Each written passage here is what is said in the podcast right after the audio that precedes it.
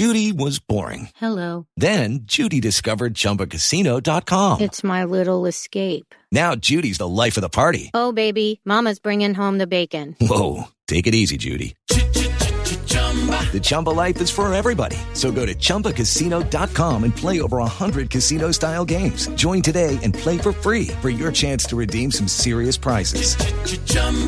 ChumbaCasino.com. No purchase necessary. Void where prohibited by law. 18 plus terms and conditions apply. See website for details. Step into the world of power, loyalty, and luck. I'm gonna make him an offer he can't refuse. With family, cannolis, and spins mean everything. Now, you wanna get mixed up in the family business. Introducing The Godfather at ChumbaCasino.com. Test your luck in the shadowy world of The Godfather slot. Someday, I will call upon you to do a service for me. Play The Godfather now at ChumbaCasino.com. Welcome to the family. No purchase necessary. VGW Group. Void where prohibited by law. 18 plus. Terms and conditions apply. With Lucky Land slots, you can get lucky just about anywhere. Dearly beloved, we are gathered here today to. Has anyone seen the bride and groom? Sorry, sorry, we're here. We were getting lucky in the limo and we lost track of time. No, Lucky Land Casino, with cash prizes that add up quicker than a guest registry. In that case, I pronounce you lucky. Play for free at LuckyLandSlots.com. Daily bonuses are waiting. No purchase necessary. Void where prohibited by law. 18 plus. Terms and conditions apply. See website for details. Pad up. It's the Australian Cricket Podcast. And here are your hosts. Welcome to the Australian Cricket Podcast. I'm your host, Andrew Menzel, aka Menners, and let me introduce my guests this week. Very short introductions. My assistant, James McSmith, how are you? Fantastic, Andrew. Thanks for having me. I'm humbled to be here. You're on a very short leash because I gave you a have a go you mug mug, and you told me at the end of last show that you gave it away to one of your relatives. What's going on there? Well, it's my father in law, first of all, so anything he wants, he gets. But, mate, it's just so popular, these mugs. They're walking out the store. They should be sold at all good stores like Rebel, even at merchandise at the SCG. Well, Everyone wants one, mate. Well, mate, Everyone. You're not getting another one. If you're going to just re gift it to someone else. And it was a Christmas present, too. No, right, joking. you're out. You're out. Show's over. And my second panelist joining me this week is the co-host of the upcoming Big Smash Cricket Podcast. Welcome back, Paul Dennett. How are you? Hey man, it's great to be here. Hey Macca, bring on the BBL. Yeah, it's very exciting. We've got a new podcast coming all about the BBL and WBBL starting in December. Looking forward to doing that with you, Paul. It's going to be fun. It's going to be an absolute blast, Menners. And in today's show, there is a hell of a lot to get to. Australian cricket is in crisis. We've got a whole new test side announced for the Adelaide test. We've got the commentator critique. We've got the read and react. It's a full show. But before we get into the details of the changes to the test side, I just want to get your general takeaway after you saw the test side announced yesterday, Paul. Initially, I thought it wasn't too bad, but when I've looked into it in a bit more detail, I think that some of their selections seem um, hard hard to justify based on stats, and yeah, I'm a little bit underwhelmed by it now that I've looked into it in more detail. And what about you, Macca? Were you happy, unhappy? Man, as, Matt, again, I'm just completely. Uh, I just can't. I'm speechless again. I mean, I I think we've spoken before about the complete lack of logical thought in terms of the selection process. And once again, the real problem here is and continues to be our selection problem, the problems with that, and those involved with the high performance unit and the top brass. I mean, I just, like Paul, there's not a logical train of thought that goes through these selections. Well, you've come out swinging already, I can tell. You're, you're fired up. But they will say that they've thrown the book out from the last test and they've been given a mandate to completely revamp the side, in which case you, you throw away the book and you start again. And you just pick the best team for the future. Yeah, but so you've thrown out the you've thrown out the book. You've got thrown out the worst performing players, but you've kept probably arguably the worst performing player of all, Nathan Lyon, and Peter Nevill, who's by, by anyone's account has had a he can hold his head up high given his performances. Some he's just tossed out of the side. Well, let's get into the details of the team then. Let's start up the top of the order. I want to go through this new look Australian side through the batting order. So David Warner's opening up. He has a brand new partner, Matt Renshaw, Queenslander, has played just 12 first class games. He's already scored three first class centuries and he made a a, gritty hundred in the last Shield round, which seemed to get him over the line. So he's going to be opening up with David Warner. What do you guys think of Matt Renshaw being thrown into the mire? Well, I still think Joe Burns has been poorly treated throughout all this. I'm not totally against Renshaw's inclusion, but once again, I think the man management by the selection panel is horrible. Yeah, I agree with Burns, and we'll get to what, where this leaves him in a sec. But I think with Renshaw, the way he bats is very. He looks like an imposing left-handed batsman. The unfortunate thing for him is he was born in England, so he's he uh, came out here. Very unfortunate. Came out here eight years ago, so he's still got a little bit of that English uh, Englishness about him. But if, I think we'll get that out of him once he starts to play Well, how- for Australia. how- how's his accent? Well, apparently his Yorkshire accent came out a bit when he was playing over in England last year. I think he's from Middlesbrough. But yeah, I look seriously. I think he's a good pick. I think he's a, a pick for the future. He remind he looks like a classical opener. So yeah, get him in there. Yeah, I can live with his selection. I think that anyone who's very, very young and they've obviously seen some significant potential there, then I'm fine with that. So um, w- a worthy, a worthy gamble, I think. But where does this leave Joe Burns? He was called back for one test, the Hobart test, dropped again. I think his best chance might be coming back in through the middle order. Well, man, my whole problem is this is meant to be a line in the sand for Australian cricket. We're going to take a new direction, but so therefore, the players who have been cast adrift, uh, conceivably, they're not in the selection picture for a year. Can I say that? So therefore, Joe Burns can't really get his way back in the side, and neither can Nevill. Is that sort of what we're saying? Burns just he's been cut adrift. I like think he Nevill. has been cut adrift. That's a tough call, isn't it? I think it's a his really record. tough call. That's why in the last show, you and I both had him opening up with Warner in Adelaide. But you know, all the good work he did last summer has been thrown out the door. Well, Menners, and I know we'll get to this as well, but my problem as well, Paul, is that someone like Matthew Wade, who's come into the side, he hasn't present. He had a chance at Test level. He wasn't particularly impressive, and he hasn't been knocking down the door to get back into the side either. So you've dropped someone, Peter Nevill, whose form is, is pretty good, and you brought someone into the side in Matthew Wade, whose form isn't as good. I think with both Burns and Nevill, that I think that, and probably Ferguson as well, they could say, geez, we, we, we've been treated harshly. I'd agree with all three of them, they've been treated harshly, but I also think with all three of them, they're not the kind of players, if I'm being honest, that I think in 20 years' time people will, will be remembering. I don't think they are, you know, they don't have it in them to be super test performers, so I, I don't mind that they've been treated a bit unfairly. I just think that we've got to look for better than them, and um, I don't I don't necessarily think we've done that in this in this instance though. With Wade, I think they're, they're looking towards India, and I think that his batting in in, in the subcontinent, uh, in the Sri Lankan one days was very good. So I'm I'm, I'm okay with that. All right, let's stick with batting order. Usman Khawaja, number three, he's been retained. Number four, Steve Smith, the captain. And then number five, we've got a brand new number five batsman. Adam Voges was not considered for selection because of concussion. I don't think he would have been picked anyway. Peter Handscomb comes in, Victorian, averages 40 in first class cricket, but last Sheffield Shield season scored three centuries and four half centuries, so show, showed a really good level of consistency. Then backed it up with 215 in the last Shield round against the New South Wales side, and that's put him into the test side. Well, man, as a Paul, the, the thing I like about Handscomb is, you know, the selection committee said before this round of Sheffield, Sheffield Shield, spots were up for grabs. He grabbed the bull by the horns, whacked a double hundred. He deserves to be there. Look, I mean, I think he's. I put him potentially in the class of someone like Burns. That he's pretty good, but ultimately, I wonder whether he's really cut out for it at Test level. He's played enough first class cricket uh, to to if he was going to be great at first at Test level, that he'd have a better first class record than he does. But I don't you take into account a player's development? So they come onto the stage when they're 20. So you write off the first two years and say, okay, they're learning. Then you look at their stats from the last two or three seasons and go, okay, they've improved. They average maybe 30 in their first couple of years, but now they're averaging close to 45, 50. Don't think you should take that into account? Excellent point. I definitely think you should take that into account. And what I want to do, if you'll indulge me, is when we talk about Maddinson, the next pick, player picked, I want to make a joint point about Maddinson and Handscomb that is touching right on that issue. Okay, well let's let's move on then to Nick Maddinson.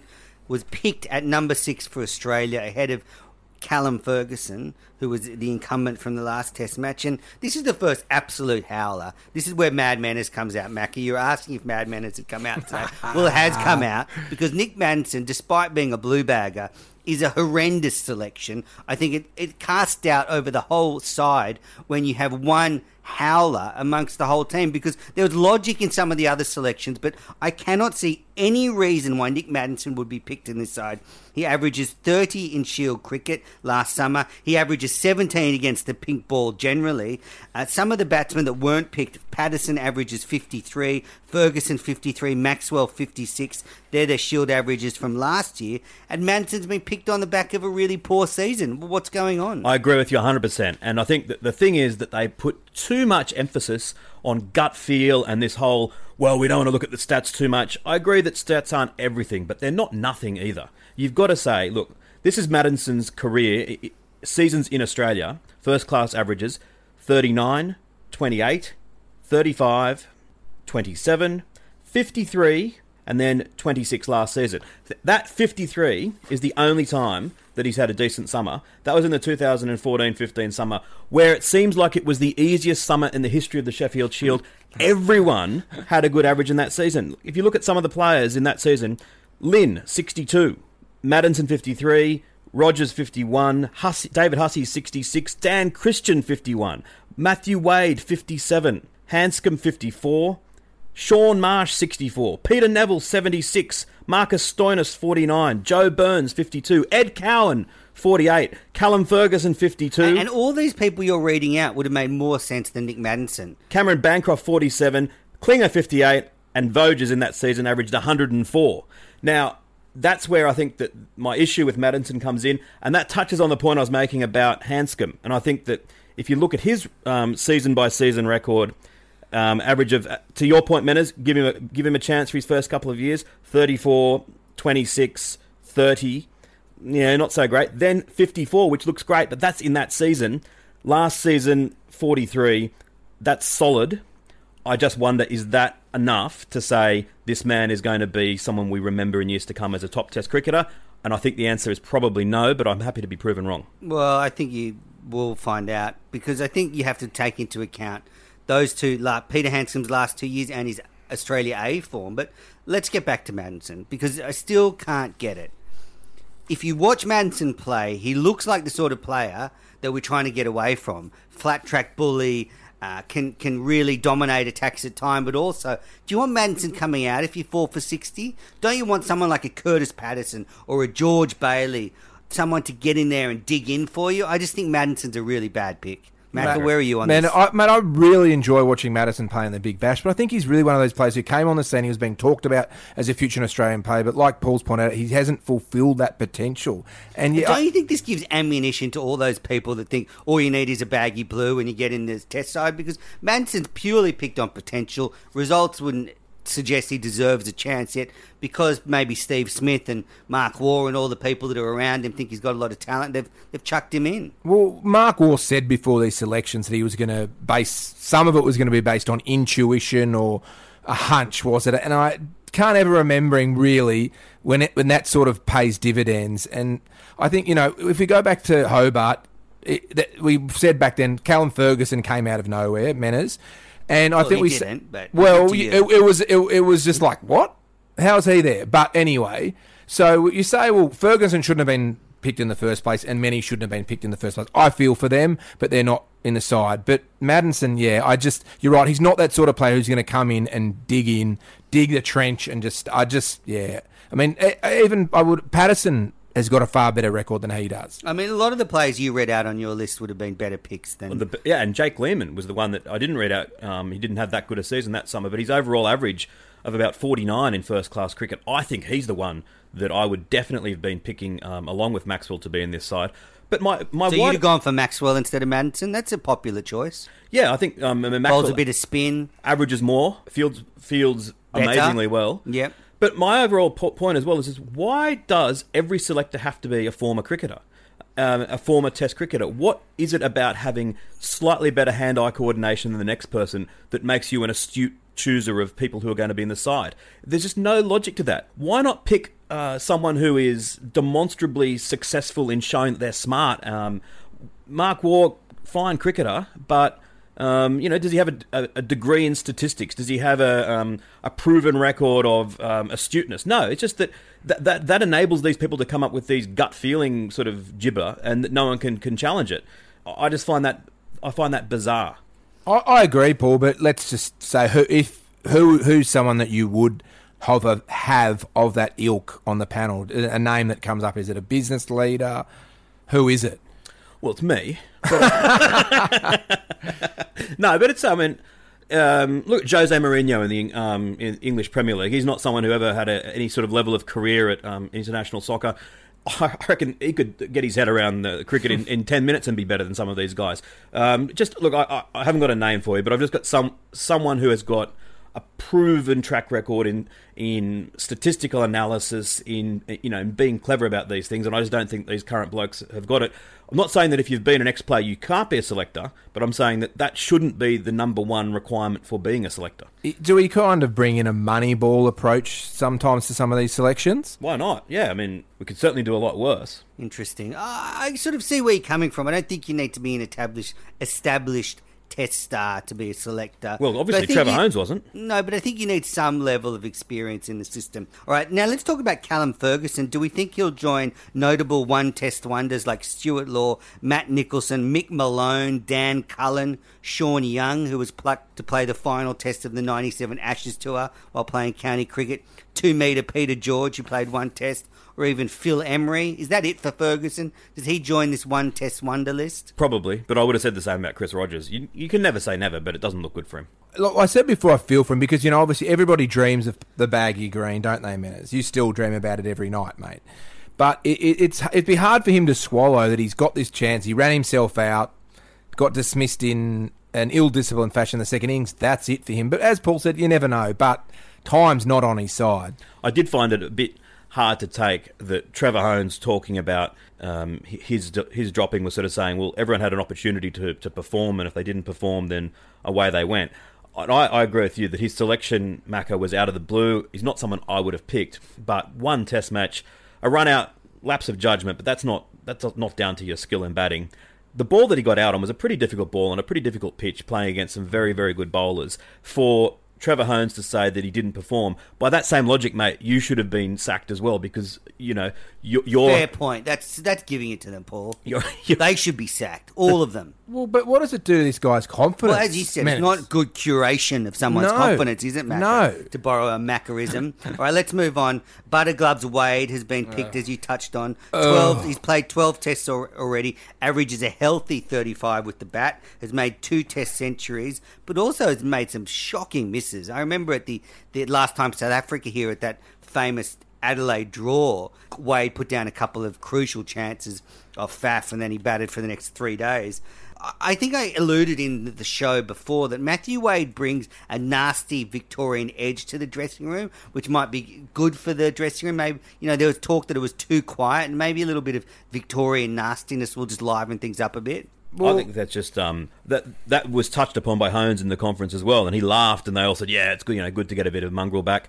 I know I'm probably in the minority on this. I just think that's juvenile and absolutely moronic. The idea that you're going to pick someone because they've got a perceived nastiness and that they've got a perceived um, higher level of aggression. Um, by that logic, you'd never pick Federer if you're picking a tennis side. I just think that's stupid.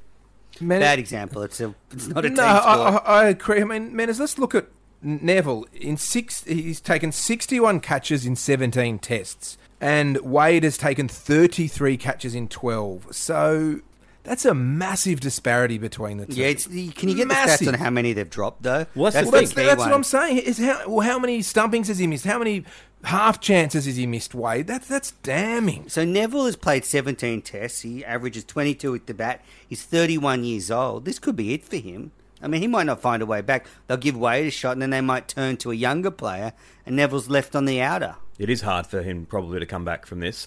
And th- th- that touches on your point then about Moneyball and cricket that we don't have any statistics for keepers that are any use. That um, you know, I think Gilchrist just about has the highest number of dismissals per match um, in, in keeping. If you're going to go on the stats and, and judge those stats by anything, you'd say he's the best pure gloveman that there ever was, which most people wouldn't think. That we do need some sort of Moneyball stat that we could say, right? Matthew Wade has dropped this many, these many uh, catchable chances versus Nevill, and we can demonstrably say who is the better gloveman. Without the stats, it's just all it's all gut feel. You seem to have a lot of time on your hands, Paul. Maybe you could start tracking this um, when you're watching the cricket, just like missed chances and stuff. Cricket Australia, if you'd like to pay me some sort of money to do that, um, I- I'd love to. But Now- we, as we pointed out in the last show, they got plenty of kitty, kitty in that uh, Well, it's all sponsorship going into communications. communications. uh, but before we move on, Paul, I just want to backpedal. You brought up that you think Wade's attitude is not a valid uh, reason to select him. Is do you sort of discount dressing room culture and and that kind of how a dressing room culture can affect performance? by and large, I think that um, it's a professional sport. I think that the the the logical follow on of that is that Nevill was was somehow not good for the dressing room um, uh, culture. I don't think that's the case. I think that playing at the Australian level, they'll all be they'll all be pretty motivated. They'll all be- pretty fired up. And I think that Wade, um, yeah, sure, he's a competitive guy, but that's you know, I, I, I can't see how that is going to improve the side overall. I don't mind Wade Don't being you need someone to go around and pick somebody up? Someone's having a low day. You've got to be that character that goes and picks them up and gets them motivated. Well, not motivated, but gets them out of that poor attitude or gets them out of that bad mood. Or, you know, if there's a quiet group of guys that's not really gelling, all it takes is a couple of people to stir things up and all of a sudden you can sort of bond a bit more. Don't you think that's valid? Well, I mean, that's to say maybe Nevill was doing that. Maybe he's the, the best at it. We don't know. But No, I I just don't think that just generally. I'm not talking about Nevill and Okay. Wade, just generally.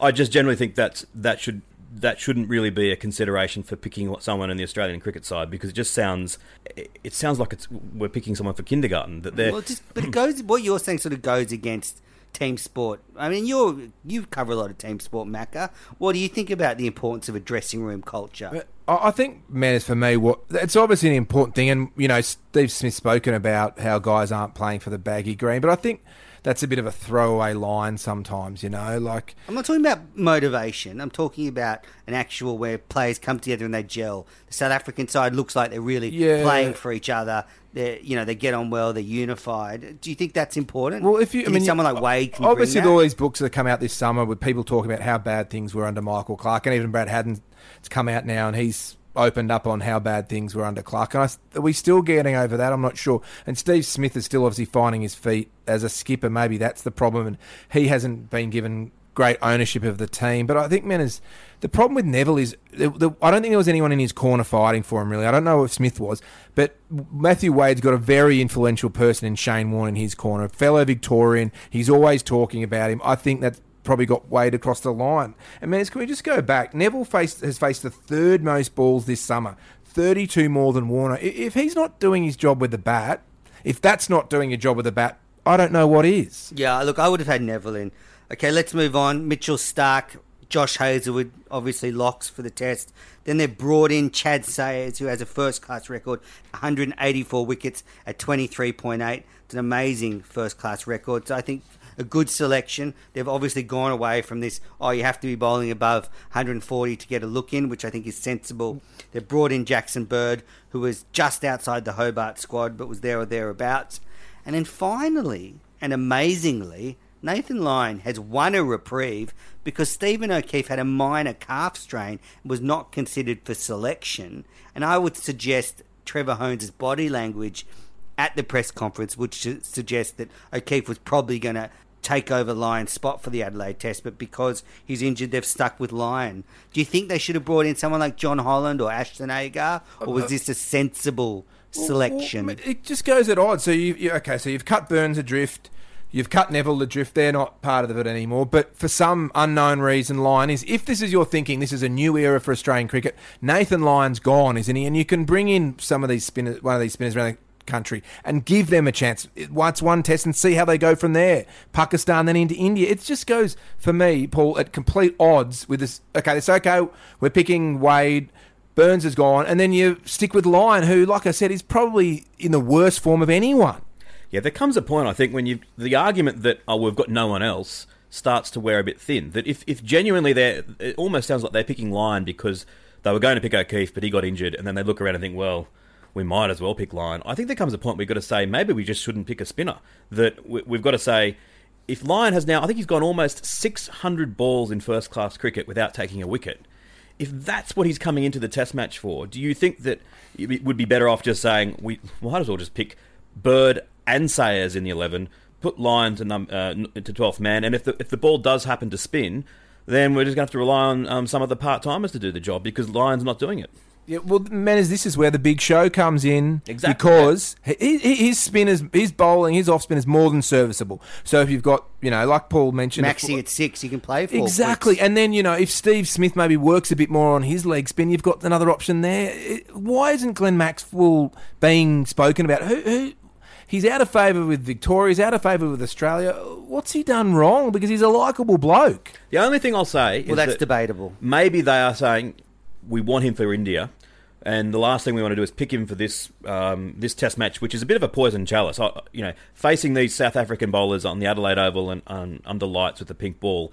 It's going to be very hard for anyone to score any runs. Maybe they're saying we're going to pick him fresh for India, and rather than um, ruin his chances by getting him failing in this current summer. Yeah, I don't think that's it. I think Victoria really harmed his chances. Imagine he'd played in that first Shield game, Maxwell, instead of sitting on the boundary and scored 100. You know, he'd probably be in the test side right now. So, you know, they've taken away chances for him to put his hand up. Just back to Nathan Lyon quickly. I don't think it was the worst selection given the circumstances. The fact that O'Keefe wasn't available, Jon Holland wasn't that impressive in Sri Lanka, so you, you don't want to bring someone like Ashton Agar in, in that spot. So I think they've gone for someone with valid experience. I mean, Gary does have over 200 test wickets, and for one match, perhaps he can lift and he bowls okay with the pink ball. But aren't we trying new things here? Aren't we trying to do things Yeah, but I better? don't think you want to just go. I mean, that's where they got in trouble with Maddinson. Try and use someone, just just pick anybody. I don't think you want to go that far. I just I can't believe Lyon's still there. I can't believe it. All right, so there's been a few uh, issues that have come up. We got a very good email from Dylan who asked about whether Australia have now ditched the all-rounder experiment. Now we didn't get a chance in the last show. Mitch Marsh was dropped from the Hobart Test, and then he he's subsequently injured now, not playing Shield cricket. Where is Mitch Marsh now? Where where does this leave him in this whole revamp of the Test side? Well, once again, why doesn't Maxwell fall under that all-rounder experiment? Why isn't he there? Well, other play, players, James Faulkner, an all-rounder. Stephen O'Keefe's got as good a batting average at first-class Yeah. cricket as Mitch Marsh. Well, as for Mitch Marsh, I think he, yeah, like I think we've said before, he, you believe, man, is that he needs to go back to Shield cricket for two years and work on his game, and maybe, you know, like Paul said, you never say never, but it's been an abject failure. No, I, I agree with that, that, that with Mitch Marsh that he's gone for the moment, but they always were picking him because they saw something in him. If that if that something does exist, then he will go back to Shield cricket and reinvent himself and and make a compelling case. But un, unless he does that, then I can't see him coming back anytime soon. And I agree um, with Faulkner um, would certainly be someone that's worthy of consideration, especially. Uh, I keep on harping on about it, but the upcoming tour of India, he'd be someone that I'd be giving consideration Paul, to. you, you know, Menners is already having nightmares about India, so I don't think we need to talk about it too much. My nightmares are about bloody Adelaide. So don't get ahead to India. By then we could be, you know, none and ten in Test cricket. Uh, I won't be surprised. Ten in a row by the be time we go to India. Won't be surprised if Bottoms don't- out at sixteen in a row. If you don't board that plane, mate, I missed the plane, unfortunately. So broadly speaking, what I think has happened now is Australia have gone away from that number six being an all-rounder, and they want a decent batsman there, and I think that's important. I think having an all-rounder at six hasn't worked. Shane Watson, Mitch Marsh, it has always been a failure, and I think you want six good batsmen, keeper, four bowlers. That's been the way Test cricket has been played in this country for a very long time and quite successfully. Yep, And. I think it's a, it's a pretty good blueprint. If Mitch Marsh can come back and bat in the top six, say at five or six, as a valid batsman and bowl some overs, great. But it, you know, I don't think there's should have the middle ground anymore. The one thing that we've been lacking in that in that front is that wh- when we've always done well in the past is when we have those six batsmen, but one or two of them can bowl some decent medium pace, just to like Steve Waugh, Mark Waugh bowling off spin, Alan Border bowling a bit of spin, Greg Chappell before that. Uh, to just tide a few overs by and get it, you know, get through five or ten overs a day. I think that's something that we should be should be looking for. But otherwise, I agree with you 100, percent Menners. Now let's move on to some more big issues. We've gone through the new look Australian side. There's some abject failures from the selection panel. Um, but let, let, we've got an interesting email from one of our listeners, a South African. So you can imagine what this is about. Menners must disagree with your comments regarding FAF and the alleged ball tampering incident in the last podcast. Australian cricket have failed to lodge a complaint. Why? Because the whole drama is nonsense. Now, this is from clearly a very biased South African. because I don't know if the listeners have been on and seen the footage of Faf faffing around with the ball. It is a clear case of cheating. It feels like we're dealing with the US government. Deny, deny, deny. with with Hillary. Um, oh, mate, I, I think it's a case of they doth protest too much as South Africans. We Amla's embarrassing press conference and Dale Steyn coming out on Twitter defending what Faf did or saying there was nothing to see there, and he got absolutely hammered across the, you know, not just from Australian fans, but from Indian fans. And I think, man, as you got to look at it, it was Dave Richardson who brought the charge in ICC, a former South African keeper, and even Sourav Ganguly's come out and slammed Faf for his for what he was doing. So he's, he's, he doesn't love Australia either, Sourav. So, so Faf's an idiot for getting caught and for being so blatant about it. And Hashim Amla, mm, he's a bigger idiot because if anyone wants to see a ridiculous press conference, just listen to Hashim, Hashim Amla pretending like he's never played cricket before and talking in front of the cameras like an uh, like a goon. And he's and even worse he's got the whole South African team behind him to to show some sign like of a bunch solidarity of solidarity but they're schoolboys immature mm. trying to back up their cheating bloody captain. And I think it's ridiculous. And if you listen to someone who's a lot more neutral than I am like Jonathan Agnew, I heard him talking about. He said the first thing you think of is God, the Aussies are trying to blame something for their loss, but then you see the footage and go, well, it's absolutely damning. He's clearly putting a substance on the ball. So, Jason, thanks for the email, but I don't know what, mm. what game you're watching. Mm. I think the thing that people need to be able to separate is that, that exact point that Agger's made that a it wasn't the Australians, as far as I understand, that that instigated this. It was the ICC, and b it's quite possible to have two points in mind and say one, yes, what Faf did was wrong, and two, that doesn't mean that Australia is saying we deserve to win. I think every Australian accepts that South Africa are deservedly up 2 0, but I think that any fair minded person looking at what Faf did would say that that was, that was wrong and that he deserves to be punished by it. I suppose the good thing that comes out of all this, it shows that international cricket still does engender great passion in people, and that uh, a lot of people are looking at this and just saying, uh, I can't I can't see the nuances of it and just saying no. Nah, uh, you Australians are, are, complaining. We beat you fair and square, and getting fired up. There's something to like about that, hmm. and I, I, I, agree with what you say, Menners, about um, that that Hashim Amla performed poorly in that press conference. But I'd, I'd no, say not by, bloody poorly. Paul. I'd say like by, Treat us all like idiots. I'd say by the same token, though, sometimes if you want, to better off not saying nothing if you're coming out and acting like that. Sometimes, if you want to show loyalty, you have to make yourself look a bit stupid. And he's defending something that's largely indefensible. But if I was a South African, I'd say that's pretty cool that my uh, one of my senior players was willing to make himself look a bit silly by standing up for the captain. Uh, it shows that there's a good team spirit in the South African side. But, well, you just said team spirit doesn't matter. It's like so. a, just a bunch of thieves defending one another. It's a bunch of you know, it's the, the, it's the mafia. The, yeah, sticking together. Yeah, it's, yeah. It's, I didn't say team spirit didn't matter. I, I was making the point. I wouldn't pick someone who is an inferior cricketer because of some perceived bonus they're going to have in the dressing room. I just think I, I just think man, as an example needs to be made of Faf. Rub here. him out of the Adelaide well, test. I mean, Paul, the ICC need to, you know, draw a line in the sand. They need to say this isn't acceptable because you know he's, he's significantly altering. I mean, the, the, way the ball. gamesmanship works in most sports is if you can get away with it without getting caught, fair enough. There's nothing we can do with it and that, that is generally accepted in a lot of sports, baseball, cricket. You know, you might put a little bit of varnish. Lisa was saying you might get a bit of sunscreen on the ball by accident, but if you get caught doing it plainly and obviously, bad luck, cop it sweet, yeah, yeah, take the yeah, fine. Yeah, and, but I also think it's. I think just... Channel Nine were tipped off. Sorry to interrupt, but I think we saw in Perth Smith talking to the umpires. I think someone was told at Channel 9 keep a very close eye on the South Africans because they're uh, messing around. But it's not just rubbing a bit of Vaseline or you got a bit of sun cream or whatever. He's, he's, he's, he's whacked half the lolly to the ball to obviously give it that extra weight. So it will swing Irish, hasn't he? They made, they had two dismissals the next over. It's obviously significantly altered the composition of the ball. It, it's made a massive difference. I would actually be quite fine if, as a result of this, they did make the rule that there is no um, chewing gum or sweets or whatever for the, for the fielding side. I think that would be an acceptable. Um, hard to police, do you think, though, mate? It's hard to police, but not that hard. I mean, you just say it's it's it's part of the the, the rules now. If you walk yeah. onto the field with um, a, a, sweet in your mouth, then that's in violation of what needs to happen. Well, that, maybe they could have like the umpire has the sweets they're allowed, like you know, obviously not the four X mints or the you know just a particular chewing gum that's not too sugary or something. Maybe they could have hotspot angled it at their mouth to see if there's extra sort of uh, uh, uh, saliva gum, uh, action. gum, Channel 9 need to get a new one How for this can you one. how can you get rid gum of gum? Watch. What, what would Tubby Lolly Taylor watch. be doing at first slip without gum? I, look, yeah, th- I, I think So something's South got to be done. South, Af- South Africa is in crisis. They are backpedaling fast, but Australian cricket is in crisis. Macca, you've you've brought the crisis to the forefront. Now I want to move on to what something Mike Coward said. He wrote about you sent to me where he thought that the this, the dressing room culture is eroded and in favour they've got this high performance unit managing the team. Now I'm going to ask you both this question.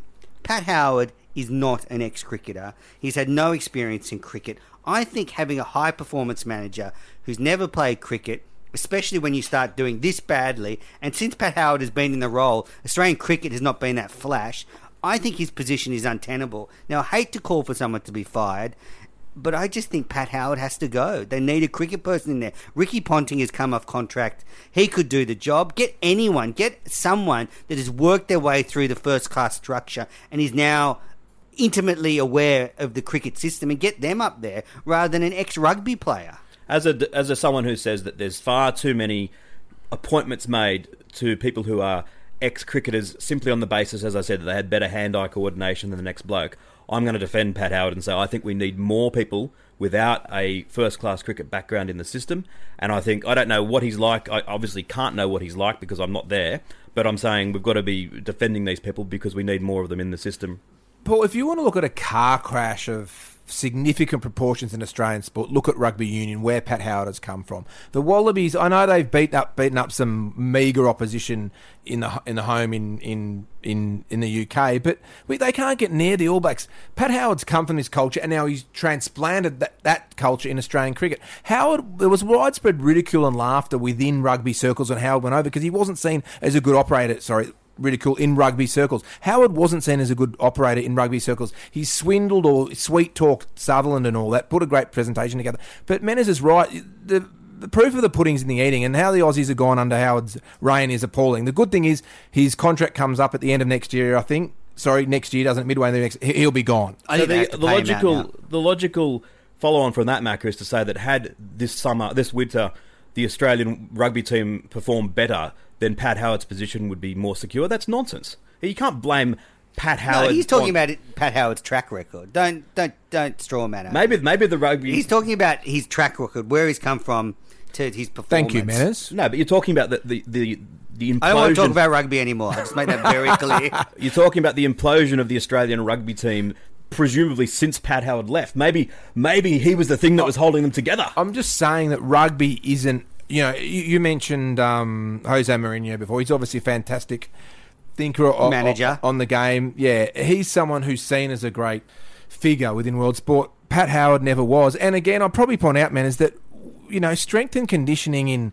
cricket and rugby would be very vastly different things, wouldn't they? The, what how, how to work on your fitness and your strength would be, you know, sure from rugby union to rugby league be one thing, but cricket's completely different. So I don't think Pat Howard's track record justifies his position. It doesn't. And next one, and this is an interesting one. Gideon Haigh brought this up and talking about the fact that Greg Greg Blewett is the fielding coach for Australia and has come to that position with really no experience as a fielding coach and probably you know one of Boof's old mates got him the, the job. That's how it looks anyway.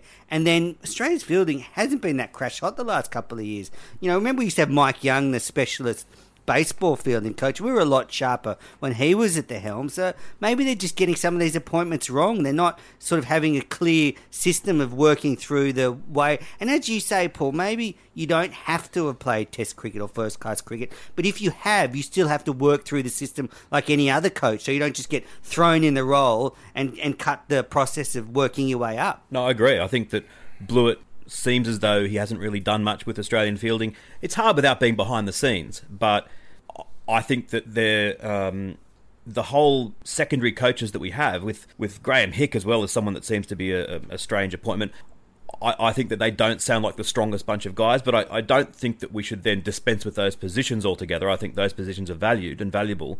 But yeah, Blewett, um, he's, he's been in there for a while and we don't seem to be doing much better. Well, man, isn't this what Paul's been pointing to? There's too many jobs for the boys in Australian cricket. Well, that's what it looks like. And so I think the question marks are with Howard, Lehmann, Blewett, Hick. Uh, they're all in the question mark. As you said, James Sutherland right at the top. He has to be um, under the spotlight going forward. Well, it's you know, I mean, And what if it gets worse in Adelaide? Okay, everyone thinks Hobart was our Donald Trump moment where the world ends. Well, what if we lose sixes in a row in Adelaide? What if we go to the Gabba and under lights Pakistan roll us? That's seven tests in a row. And then we get to the MCG and they've made more changes and it's a whole new test side again and we lose eight in a row, Sydney nine in a row. By the end of India, could be 13 tests in a row. Man, as I've never said such doom and clue, mate. Are you all right? You're taking your Xanax and all that. You might be You- lucky that we've got the, the, the BCI hit the two tiered test system on the head. We might be in the second division. when when do we have a test against But- but West what Indies saying, coming when, up? when, do, when do these when do the people at the top heads roll? They've they've cut the they've they've cut the test side, and there's been some talk today that the test players are victims of the system. Well, man, I just I think Sutherland's been there since '98, has he? Is that right? I'm not sure. He's been there for a long time, and maybe he's done a good job. But for someone in that role for so long, they're going to get rusty. You need new ideas brought in, don't you? You, you need to rotate that CEO role. I I think if you look at any major sort of corporations, you don't they're, they're not they don't sit there around there for ages. You need to roll it over. Well, I think we've pretty much covered the crisis in Australian cricket ad- adequately. Before we preview the Adelaide Test, I just want to quickly talk about the Have a Go Your Mug promotion. Macca giving away his mug. Can I enter this one? No, you can't. Certainly not. I'm not giving your father-in-law another mug. Um, if you leave a review on iTunes or whatever app you listen to the show on, email me and go in the draw for a Have a Go Your Mug mug. Uh, we've had some great entries this week. If you don't want to leave a review, you can sign up on the Patreon site for $5 a month and you can get a mug straight away. Now, three entrants this week all come from England. This must be with the influx of English players English born players into the Aussie Test side. They've left a lot of reviews. So we've got Sean Davies, David, and Harry. They've all left reviews. Now, Paul, you're going to draw one out of the cup. It's Harry B. Well done, Harry. You'll be getting a a Go. Your Mug mug. Enjoy that one. Congratulations. Now, let's move on now to the Adelaide Test, the third test. Uh, it's the third ever day night test. it's it's going to be tough for the Aussies. What are your initial feelings, guys? Paul's already touched on it, and yeah, if we get into bad under lights against the South African attack, it could be something we've become unfortunately accustomed to this summer. Another collapse. The thing with it is that it it does make an intriguing prospect in that if we happen to go on the other side of things and get conditions in our favour, we could absolutely go out and hammer South Africa. Um, and suddenly everyone's oh all the all the changes have been worthwhile and it's all good. I think sometimes we tend to overplay the last couple of results, the significance of them. In the same way that had we um, you know, had we batted first in uh, batted uh, second in Hobart, maybe things would have turned out slightly differently there. So I think though that South Africa do deserve to start this match as favourites, and that we will need um, uh, we, we we want conditions to be in our favour in order to be able to win.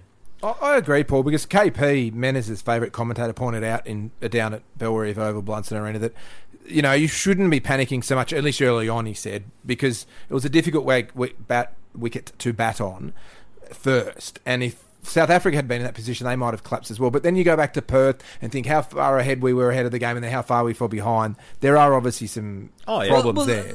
We've we've talked a lot about how bad Australia have been a lot, but I think one thing that uh, I just want to touch on about this match is South Africa have actually been very surprising. And there's a few players that have three players in particular that I thought would be potential holes in the batting lineup, but have stood up. Dean Elgar at the top, that gritty hundred in Perth. He's someone I thought who has real spine for that top order.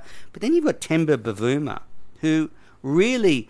Uh, I mean, despite scoring a Test century against England earlier this year, I wasn't sure he'd be able to cope with the conditions here. But he's looked like a really plucky competitor, and and I don't think the South Africans are going to roll over if there's a bit of movement on the pitch in Adelaide. I, I think they've got a bit more grit about them than we give them credit. You could make a good case. I don't think Starc or Hazlewood will, could blow them away like I thought they could coming into the series. Well, yeah, you could make a good case that the, the sort of secondary players from both sides, that's where the South Africans have absolutely hammered us. That those players that you just mentioned have really performed well. And Were- De Kock as well. Yeah, The De Kock's the other one. Yeah. Well, he's the. I mean, he's the first player I just about pick on either side. That's how good he is. Um, and then um, you look at the uh, our top two bowlers, Hazlewood and Starc, have bowled pretty well, but then it's fallen away quite badly from there. Whereas their third bowler, for argument's sake, of Abbott, uh, has been uh, you know absolutely unplayable. So yeah, they're a very, very good side. I, I mean, I think it's de Kock that's gotten the heads of Australian selectors that they've looked at de Kock and said, "We used to have that in Gilchrist. We want it again." So hence they've gone for Wade. That's what I think's happened there. I mean, it's a fair point. But De Kock has been so Mm. instrumental in this victory by South Africa, and yeah, he's obviously come in and dominated the game. I don't think Wade's quite the class of De Kock, though. But Mm. look at this Adelaide pitch now. Last year they left nine millimeters of grass on the Adelaide wicket because to keep the p- pink ball together. The work done by Kookaburra, they put a little bit more lacquer on the ball and they've changed the colour to a black seam. The ball tends to hold together a bit better than it did last year, so maybe there won't be quite as much grass on the wicket, which is good news for our top order. Uh, so I think we should see maybe four days of cricket. What do you think, guys? I'm going to Adelaide. I'm I'm flying back on the morning of the fifth day. Will I be missing any cricket? Will I get the the fourth day to tour around? Will it be a three day affair again? Well, um, I, I I think four days is probably a pretty good guess. Uh, hopefully for you, it's not going to be a, a final fifth morning of uh, epic proportions and you're on the plane. I'm interested in your guys' thoughts on the actual the prospect of this game. I've been a huge fan of day night cricket, uh, day night Test cricket. I saw some of the game in Dubai between Pakistan and West Indies earlier on, and it was it was really it had a good, exciting finish, but it was pretty dire during it. And I remember thinking, geez, I kind of wish that we had a red ball in a normal Test match.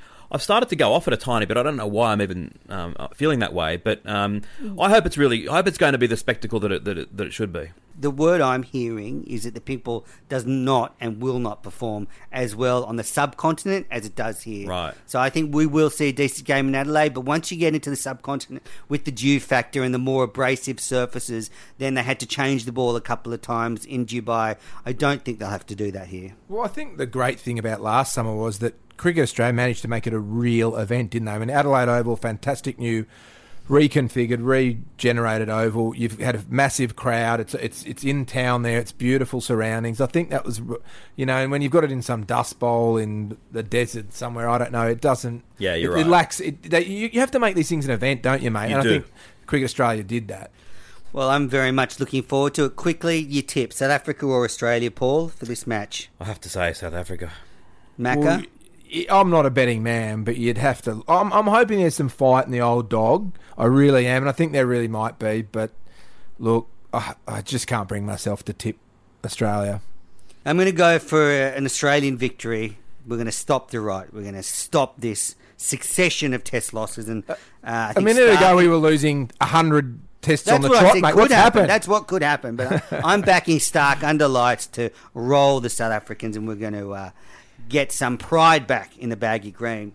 Man, I want to mention an interesting subtext here because obviously this summer, Channel Nine hasn't got great value out of the out of the games. They've lost a lot of cricket. Well, this is good because we're moving on to the commentator critique. So, is it going to fit in with this segment? Yeah, well, mate, you know, obviously Channel Nine. Their, their ratings are going down, which is why I think Channel 9 sent their commentators in after the Hobart test. Someone from management said, Look, ratings are going down. Get down in the sheds and talk to the boys. Well, obviously, the head of Channel 9 indicated last week to, within an interview with the Financial Review that they're not a lock for the test rights when they come up for renew, that they want to go for the BBL, aren't they? And I think that is such a load of crap. I was reading that.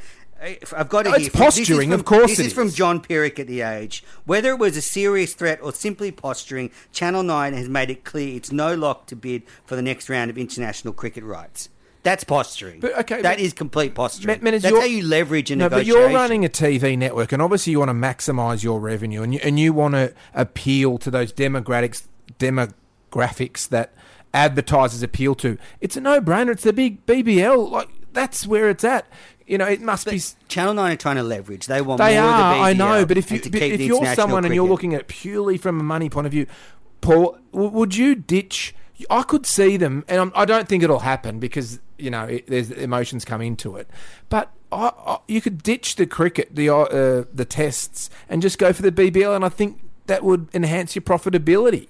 Well, I think the interesting thing is that, and I think I agree with you, Menners, to a point, but I think there is a kernel of truth to it as well. That whereas once it was unthinkable from a Channel 9 point of view that they wouldn't have the international cricket, I think those days definitely have ended. And I think Channel 9 could now countenance the, pos- the prospect of 7 or 10 having the cricket, and they could live with that. Whereas I think 10 years ago, that would have been an absolute. Um, KP passing on is obviously part of that, but is KP dead?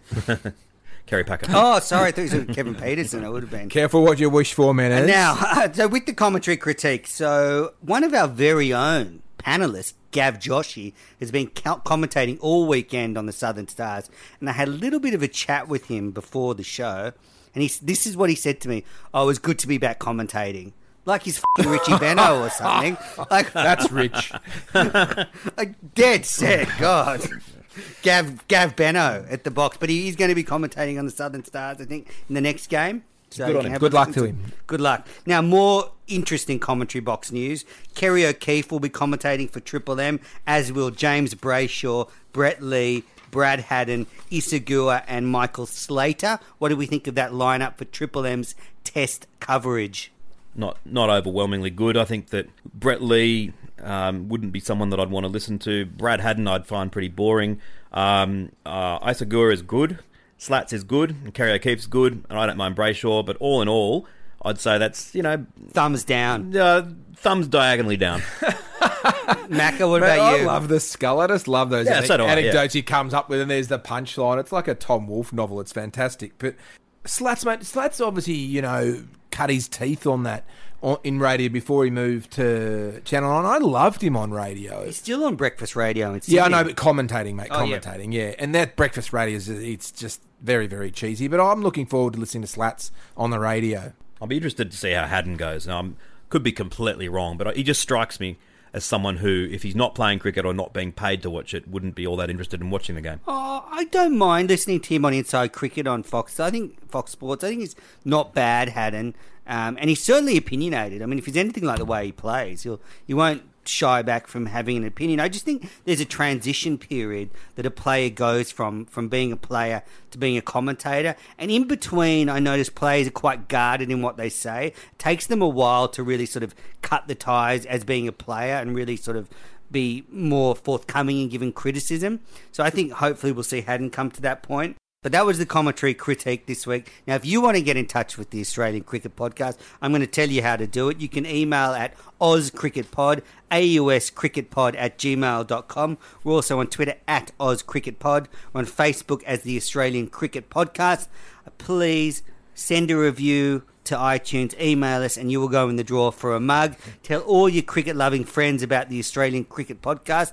And there's a bit of a short turnaround between shows, and there's a show with Lisa Sthalekar, the episode before this. If you missed that, I would thoroughly recommend going back and downloading episode 159 with Lisa Sthalekar. Prospect, they like it. Nathan Lyon looks at the umpire and says, uh, I'm staying, so the umpire wants to have a look at it himself. Okay, uh, I'm going to go back on field, Rob. Ravi, are you there? Ravi, I've got no conclusive evidence about this. I've looked at everything I've got. I can't find anything to say that he's definitely hit this. No RTS. There's a mark on the back, but it could come from anywhere, uh, from a flash. So give it not out. And stay with your not out. Welcome back to the Australian Cricket Podcast. That was one of my fond memories from the Adelaide Test last year when Nathan Lyon won a reprieve in controversial circumstances. When He's won Nigel, another, man, he's won another reprieve this week too, mate. well, Nigel Llong saw a mark on the bat and said that flash could be anything. You know, so Bob's meteorite, aliens. uh, yeah, Bob's still dirty about that one. Probably cost New Zealand the test. I wonder if we'll see anything that controversial in Adelaide this week. Now, to list, to end the show this week, we have a new segment because it has been all doom and gloom in Australian cricket. The last three podcasts have been all about the crisis in Australian cricket. I borrowed a segment from uh, the Pop Culture Happy Hour, which is a podcast from America, and they end a lot of their shows with "What's made you happy in the last week." Now, let's keep this to cricket, Macca. What's made you happy in the last week? Man, this is a bit like when you watch the news and there's murder and rape and pillage and terrorism, and then at the end you see a couple of puppies running around that have just been born, and the world's suddenly a good place, isn't it? Yes. Mate, I, you know, uh, what what do they say that uh, you know the darkest hour always comes before the dawn, and I think we're at that stage in Australian cricket at the moment, another new dawn. And I, mate, I was r- really loved seeing Steve Smith's unbridled, uncut. You know, he's he was just so honest and so he's had such passion about playing for Australian cricket. And I think uh, after the terrible loss in Hobart, and I think you know, I think that's sort of So that's made you happy seeing Steve Smith Well- so passionate well, about just losing. yeah, just ha- happy, glad, evokes encu- and- memories of border. encouraged, yeah, and even you know, and even and Paul mentioned you know that the feeling a lot of people have and the passion for Australian cricket. It, it is our number one sport. I mean, we're split down the centre when it comes to football, but you know these are the best athletes in the country. They're playing for our number one national side, and that Steve Smith showed that it really matters to him as a captain. I mean, you go back to Kim Hughes, and he cried when he had to stand down from the role. I I think it continues. You know, it's it's a rich vein of So Smith's love for the passion game. has made Yeah, you happy. Yeah.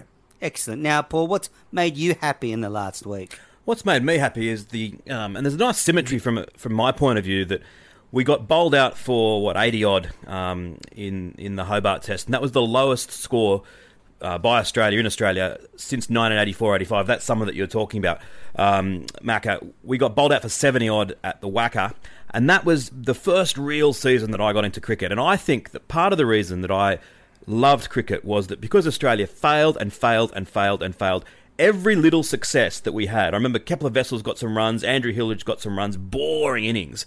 But the seven or eight year old me got into cricket um, because of the little success we had in the face of this adversity.